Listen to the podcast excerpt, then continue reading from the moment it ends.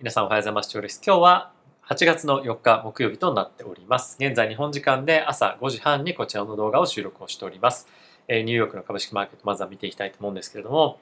こちらヒートマップ見ていただければわかる通り、右側のこちらですね、あのエネルギー関係、今日は原油の先物が約3%ぐらい下落をして90ドル、まあ、切るか切らないかぐらいまで下落をしていたので、そういったところを受けてエネルギー関連の株価がま下落をしていると。でそれ以外に関してはマーケットとしては、ま非常に不安要素を抱えながらも、え引き続き資金が流入しているような状況になっているかと思います。で、えー、まあこんな状況でやっぱり株を買うか買わないかみたいな議論がですね、まあそこら中でやっぱりあったりとか、結構ツイッターでも議論が活発になってきてるなっていうのがあるので、え株式マーケットにま資金が戻ってきたりとか、まあ、あとは、どうしよう、買おうかな、買わないしどうしようかなみたいな人が、まあ僕も含め、非常に増えてるんじゃないかなと思います。で、そんな時に、まやっぱり取れる選択肢として、うわ、どうしよう、どうしようっていう気持ちを抱えているようであれば、まほんの少しでもいいので、まあ、買うっていうのもなきにしもあらずなのかなっていうのは、僕はですね、思ってます。まあ、それはその、今買った方がいいどうかっていうところよりも、まあ、自分のその不安解消みたいなところをする上で、大きなポジションを買う必要はないと思うんですが、まあ、ちょっとやっぱ買ってみて、え、自分のその感触っていうものを、まあ、もう一回確認してみる。やっぱりポジションを持ってると持ってないとかだと、だいぶその精神的な感じ方って違うと思うんですよね。なので、まあ、そういったところも一つ、え試してみるのもありなんではないかなと思っています。引き続き僕としては、えまあ、慎重姿勢みたいなものを取りながら、あのどうしようかなっていうのは常には考えてはいるんですけれども、まあ、今追加で何か購入したりとかっていうのはあのせずにいきたいなと思ってますし、まあ、あの先日も申し上げた通り今持っているポジションなんかに関しては、まあ、半分ぐらいもうリグっちゃってもいいかなという正直思ったりはしております。はい。で、えー、今日はですね、皆さんと一緒に見ていきたいニュースなんですけれども、えー、セントルイス連銀の総裁の方から、えー、利上げ幅ですね、もっと取ってもいいんじゃないかっていうようなコメントが、えー、出ていますと。であとはですね、それ以外には、えー、ニューヨークの連銀の方から出ていた記事、レポートなんですけれども、アメリカのですね、ローンを抱えている、えー、人々に関しまして、えクレジットのレーティングが低い人、つまり、まあ、あの返済能力が低い人たちの遅延率がですね、まあ、延滞率がですね、今どんどんどんどん上がってきていますよというのが、まあ、連銀のレポートから出始めました。あとは、まあ、そんな中ではあるんですけれども、え結構ですね、ジャンクボンドの、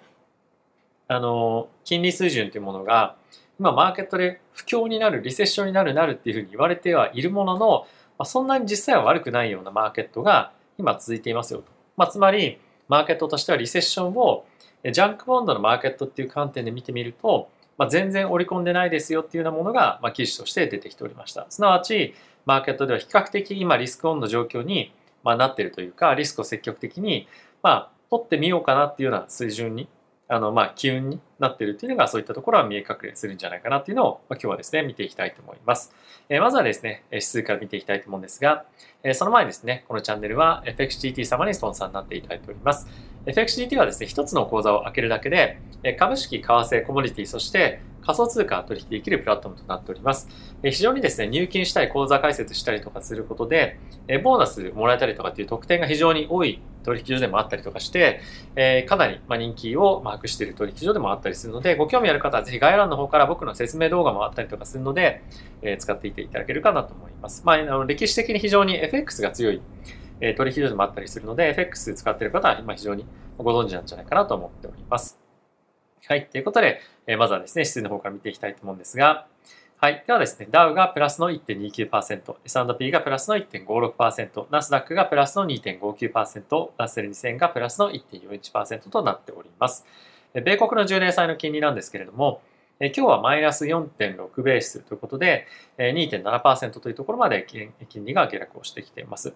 で FX に関してはそんなに大きく動いていないので、まあ、今日マクロという観点では、まあ、そんなにマーケットとしては、まあ、あのガチャガチャやってるっていう雰囲気はないんですが、まあ、さっき申し上げた通り、まあ、セントルイス連銀総裁のコメントっていうのは、まあ、結構マーケットに、まあ、警戒心を求めるあ求めるというかその持たせるような発言でもあるんじゃないかなと正直思うので、まあ、このあたりあの気をつけて今後も見ていきたいかなと思っております。はい。では、先ほど申し上げたこちら原油の先物ですね。現在4%弱下落になっていて、90.76ドルというところまで落ちてきております。はい。で、チャートちょっと見ていきたいと思うんですけれども、一つこれがナスダックですね、まあ、思った以上にラリーがあの続いているなというところがあって、まあ、これに本当についていくかどうかっていうところを皆さん毎日毎日非常に悩まれているかと思うんですけれども、まあ、この辺りは結構ツイッターを見てると、あの、頻繁な売買されてるなということで、個人投資家の活発感、活発化感みたいなものも、まあ、結構出てきているかなと思います。で、まあ、そんな中、やっぱり僕としては注目をしておきたいのが、2年債と10年債の金利というところかなと思っています。これはですね、現在10年債の金利が少し下がっていて、2年債の金利は逆に上がってるんですよね。まあ、それによって、この金利差みたいなところが、まあ、どんどんどんどん、まあ、逆イールドになっていて、えー、広がっていってるわけなんですけれども、えこれが下がっていけば下がっていくほど、アメリカの景気後退っていうのを今マーケットが、金利のマーケットで織り込んでいるというような意味を持っているということもあるので、ここがどんどんどんどん開いていくことによって、まずはですね、今株価が上がりやすいような環境になっていくんではないかなと思います。で、どっかのタイミングで、本格的に、うわ、ちょっとリセッション来るとか、まああとは、まあもうある程度、その利上げの頭みたいなところが見えてくると、逆にこれがぐーっとですね、2年の金利が下がってきていて、まあ、下がってきて、いうふうになって、またこの金利差が縮まっていくっていう形になっているので、まあ、このあたりの動きを見ておくと、マーケットが今何に注目をしているのかとか、まあ、あの金利に対してどういうふうに考えているかみたいなものが見えてくるので、このあたりは継続して注目をしていきたいかなと思っております。はい。では、えまずですね、あのニュース記事こちらから見ていきたいと思うんですけれども、えセントルイス連銀総裁のえブラードさんという方がですね、え今日 CNBC のニュースでえインタビューを受けていたんですけれども、え3.75%から4%ぐらいまで今年金利を上げたいねというふうに言っています。でこれは現状ですね3.25から3.5%というところでマーケットは年末の金利を織り込んでいるのでそこから比べるとですね、まあ、50ベースぐらいは高いということになっています。まあこれかなりあの今の水準と開きがあるのでまだまだ本当にここまでいくかどうかっていうのは懐疑的な一方で今後ですね、まあ、CPI の数字だったりとかが出てくることによって、このあたりが現実味が出てくるとなると、一気に織り込みは進んだりもするんじゃないかなと思うので、まあ、このあたりの水準感というのは一つ参考にもしておいていいんじゃないかなと思います。で、こういったところの発言を受けて、現在のですね、金利の織り込み具合を見てみると、えー、次の9月のタイミングでの織り込みは、えー、50ベース引き続き、だいたい56%ぐらい、そしてえ、75ベースに関しては今45%ぐらいですね、折り込みになってきて、まあ、ちょっと75ベースポイントへの折り込みが、まあ、あの今日1日で進んだなっていうような状況ですね。でえ、もう一つ重要なのがえ、今年の年末ですね、12月のタイミングでどういった金利を織り込んでいるかということなんですけれども、引き続き非常にやっぱり、あの、現在の水準3.25%から3.5%というところが、まあ、大体もう、えー、8割ぐらいですね。まあ今、あの予想の中では占めていて、えー、今ブラードさんがコメントした水準までの織り込み具合っていうのは5%もないという状況なのでマーケットとしてはそこまで利上げできないでしょうとつまりアメリカの経済が今後減速していくことによってフェットが利上げをできなくなるような状況になりますよねっていうことを今、まあ、思ってるっていうのがそういったブラードさんへの反応っていうことから見ても、えー、分かるんじゃないかなと思うのでマーケットのその景気減速感みたいなものを、まあ、今後本当に維持できるかどうかっていうのはアメリカの、えーまあ、いろんな経済指標ですね、まあ、特に今週金曜日に関しては雇用統計とかっていうのもあるので、まあ、そういったところを含めて判断をしていくということが必要になってきそうですね。はい、で次の記事なんですけれども、えこちらがさっき申し上げました通り、えニューヨークの連銀ですねから出ている、まあ、一つの記事になっているんですが、えちょっと見ていただければ分かる通り、えっとですね、この左側の、まあ、そもそもの前提として、今ものすごくアメリカで、え、ローンがですね、増えていますと。これはコロナの前の水準よりも爆発的にですね、え、特に住宅のマーケットでお金を借りた人が多かったので、大きくローンのボリュームがドーンと増えましたと。ローン以外ももちろん増えてはいるんですが、特に住宅関係のローンが多かったと。でその中でもお金を借りていた人たちってどんな人が住宅関係で多かったですかっていうと、このブルーの人たち。で、このブルーの人たちとはどういう人かっていうと、非常にクレジットスコア、えー、まあ支払い能力ですね。非常に高かった人たちが増えていますよと。じゃあ一方で、この住宅以外のところで見てみると、どういった人たちがいっぱい借りてましたかっていうふうに、まあ、あの言ってるのがこの右側のチャートなんですね。で、やっぱりですね、非常にクレジットスコアが高い人たちが多くは借りてはいるんですが住宅と比較すると、まあ、全然あのもうちょっとフラットに見えるところかなと思います。で、まあ、これが全体的なあの今どういった人たちがローンを借りてるか、まあ、あの一般的に見てみると住宅以外はみんなローンを増やしてるっていうような状況になりますと。でそんな中なんですけれども、えー、これがですね、えっと、クレジットカードの、えーまあ、延滞率で下が車のローンの延滞率になってきています。でこれさっきとちょっと色が違うので分かりづらいんですけれどもこの一番下のブルー両方のチャートでブルーに関しては一番クレジットスコアがいい人たちでそれ以外の人たちが上にあるチャートで一番上上にある水色の人たちが一番支払い能力が低い人たちなんですけども彼らのですね遅延率がドーンと上がってきてると。で他の赤だったり黄色のところも上がってきているのでアメリカ全体として、えこのクレジットカードだったりとか、え車のですねローンが払えないような人たちが直近で本当に今増えてきてますよと。なのでマーケットとしてこの辺りを本当に織り込めているかどうかっていうのは、まあ、少しあの疑問ですよね。というのがやっぱり我々として一つ懸念をしておかなければいけないポイントにはなるんじゃないかなと思っています。はいまあ、この辺りはですね、まあ、先日も別の記事でご紹介をしたので、ああ、またかっていう感じかもしれませんが、まあ、結構ですね、この辺りがどんどんどんどん急速にチェーンに高まってくると、まあ、銀行がですね、まあ、さらに損金の参入しなきゃいけなかったりとか、結構いろんなところであのローンの焦げ付きっていうところが出てくるので、まあ、結構注意をして見てきた方がいいんじゃないかなと思います。でもう一つ、えー、ここ最近ですね、ペロシさんが、えー、台湾に行ったことによって、非常に政治的な緊張関係が中国とアメリカの中で高まっている状況ではあるんですけれどももしですねこれ今後、え中国がアメリカに対して制裁を何かしらするんじゃないかっていうふうなことが今あの警戒されているんですがこれが例えばですけれども台湾が今、えー、なんていうんですかね中国の管理下なのかどうかみたいなことってやっぱ世界的な政治で非常に揉めてますよね。で今回の、まあ、非常にその緊張感が高まったことによって制裁というよりもあの台湾に対してもし攻め込んでいった場合攻め込んでいったことが起きた場合台湾のあの、まあ、てか世界のですね大手の半導体メーカー、えー、TSMC の半導体がですね製造できなくなるんじゃないかっていうようなことも、まあ、今、えー、心配をされていますと。で、そうすることによって、世界中のですね、半導体が必要な、これ中国も含めて、企業に対して供給ができなる可能できなくなる可能性があるので、これはですね、かなり本当に大きな打撃になる可能性があるよねと。なので、戦争がもし起こった場合、こういう半導体という観点でものすごく供給不足が起こる可能性がありますし、これによって世界的な経済ダメージがものすごく大きく起こる可能性があるので、このペロシさんをあの取り巻くですねこの政治関係の緊張感みたいなものは継続してやっぱり見ていった方がいいんじゃないかなと思いますし、まあ、これがどんどんどんどん高まることによって、え株式マーケットに対してはマイマイナスに、まなるんじゃないかなと思うので、まあ、このあたりあの本当に重要なニュースだと思います。またあの改めていろんなものが出てきたら皆さんにお伝えをしていこうかなと思っております。はい。で、こちらブルームバーからのニュースなんですけれども、先ほどもちょっと申し上げたジャンクボンドのマーケットがですね、今思った以上に悪くないと。で、リセッションにですね、陥るような状況にはならないんじゃないかっていうようなマーケットが今見てるというようなことが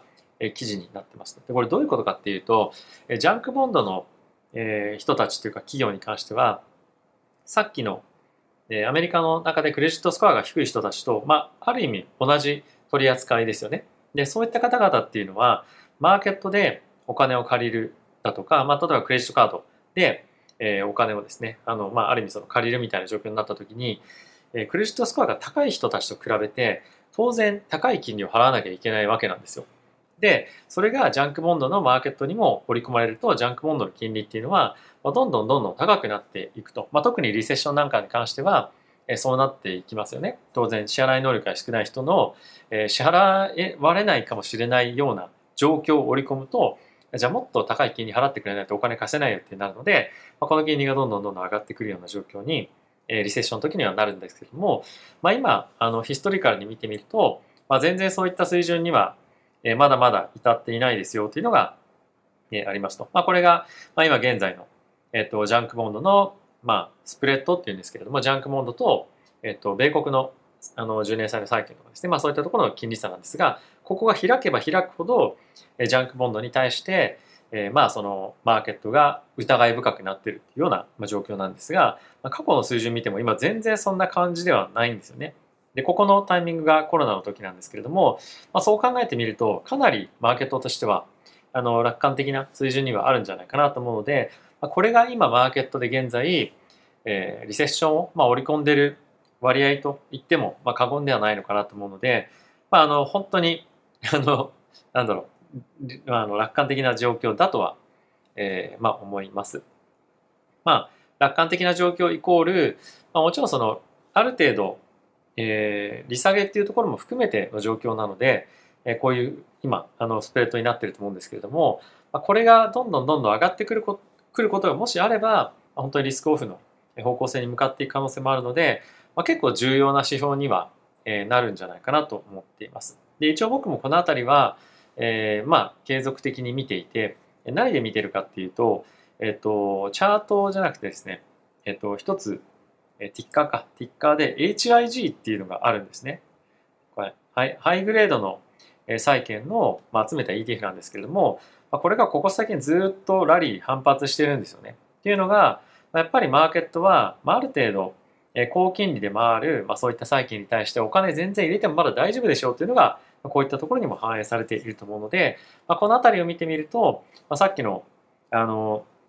ジャンクボンドのスプレッドとかなかなか、まあ、いろんなツールがなくて見れないよっていう人は、まあ、この辺りを一つ参考にすると、えいいんじゃないかなと思っております。まあ、結構マーケットはですね、この辺りの銘柄と相関していることも多かったりするので、まあ、一つ非常にいいあの目安になっていくんじゃないかなと思います。で、この辺り見てみると、やっぱりちょっとまだマーケットで、えー、ちょっと株式上がりそうだなっていうのは正直、まあ、ありますよね。まあ、ただし、まあ、そこを、えー、短期的にプレイするのか、もしくは、えー、長期ではまだ心配だからそんなに動かないのか、もしくは、まあ、上がっていったらちょっと嫌だから多少買うのか、それぞれ人の考え方は、まあ、あるとは思うんですけれども、まあ、僕は比較的まだまだ慎重にやっていこうかなっていうのが、先日もちょっとコロコロ言ってるあの言ってることが変わってますけれども、やっていこうかなっていうのは、まあ、正直思っています。っていうのも、まあ、結構僕ですね、今、あの